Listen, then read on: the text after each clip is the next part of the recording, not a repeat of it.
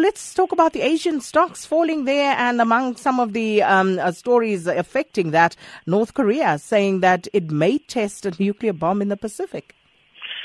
Sakina, there's a saying uh, which says, um, arguing with a fool only proves that they are two. Um, unfortunately, you have the madman in uh, South Korea, rocket in North man. Korea.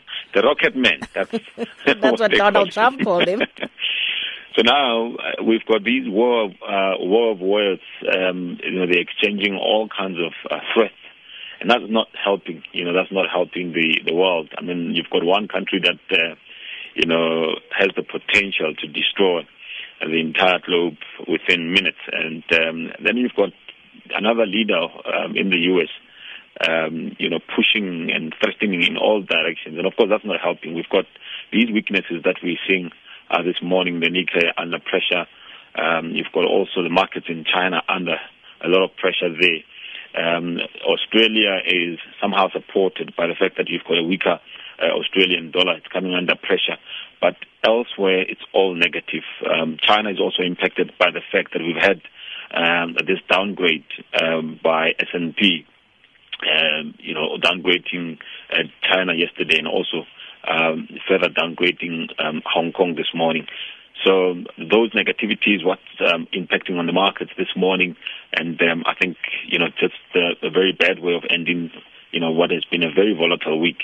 I think the same negativity will filter into our local market, um, and we are going to see this negativity as uh, the risk of um, type of a trading session that we've seen this morning, and I think that negativity is going to uh, um, continue into our trading session as well. And, you know, yesterday I asked you to please talk about the Sasol Inzalo uh, share scheme because quite a few of our listeners were very upset at what happened this week. But well, bayakhala, Sakina, bayakhala, yeah. so I mean, they, they've got you know they, correctly so. I mean, here's an investment that um, you know they invested in what nine years ago, and obviously they were hoping to to make a very decent returns. And um, at this point, it looks um, like you know the, their investments are under the water, and um, you know partly because the, the the the commodity that the operation that they invested in uh, has not performed. I'm talking here about the price of oil. Unfortunately, you know when you're investing in in, in shares, um, you are investing in the performance of a company.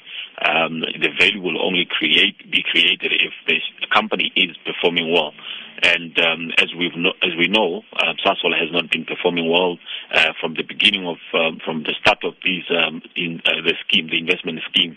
Um, the oil price has come under pressure. I think at the time when the scheme was announced, the oil price was trading around 143 uh, dollars a barrel. Now we're sitting with the oil price hovering around uh, $50 a barrel. So the company has not uh, performed well, and that's the main reason why the share price as well has not performed that well. Um, unfortunately, when you look at the, the nature of how the scheme was created, is that it had a portion um, of the finance being in a form of a debt. They raised capital from the banks to finance uh, this scheme. In other words, uh, the investors only paid a portion of the share price, and the balance was paid using um, borrowed money from the banks. Now, in the beginning, of course, every what uh, any dividend that they receive from the uh, from that are declared by Sasol needs to go towards servicing that debt. Um, as we sit um, at the moment, there's still an outstanding balance on that particular uh, debt facility that still has to be serviced. So Sasol has announced the fact that um, the the scheme is obviously coming to an end um, at the end of September next year, um, 2018.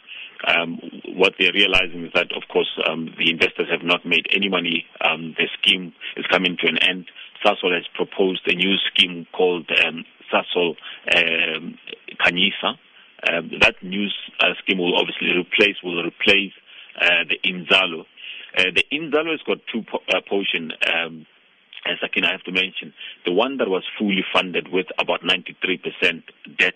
There's another one which was a cash component where uh, investors were able to buy using, you know, you, not not funded. In other words, there was no debt facility there. That one is trading around 340 rand. When you look at the Sasol share price, it's currently sitting around 390 uh, rand. So that one potentially has um, about 15% potential upside into it. So it's not a complete loss, uh, but it's certainly an underperformance. Um, compared to what was really projected and what was hoped for. And especially the other disadvantage, unfortunately, of these schemes is that you are locked in for a number of periods. Uh, there was a time when Sasol share price was sitting around uh, 643.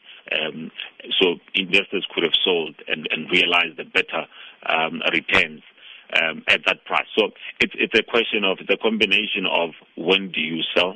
Um, you know, so there are a number of factors that that are, that are in place.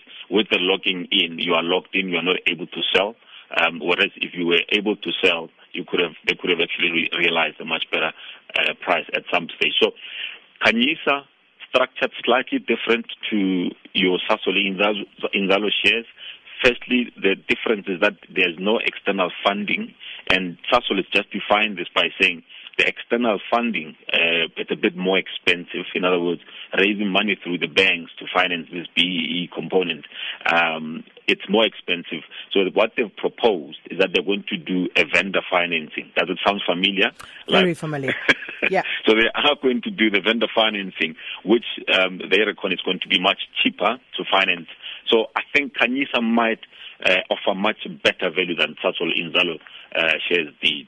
So well, try and convince those who had invested in uh, the Inzalo scheme. But let's leave it there, Maudi Lentsoane. Thank you so much for taking us through that and have a great weekend. Um, Maudi Lentsoane is uh, the CEO of Lehumo Investments.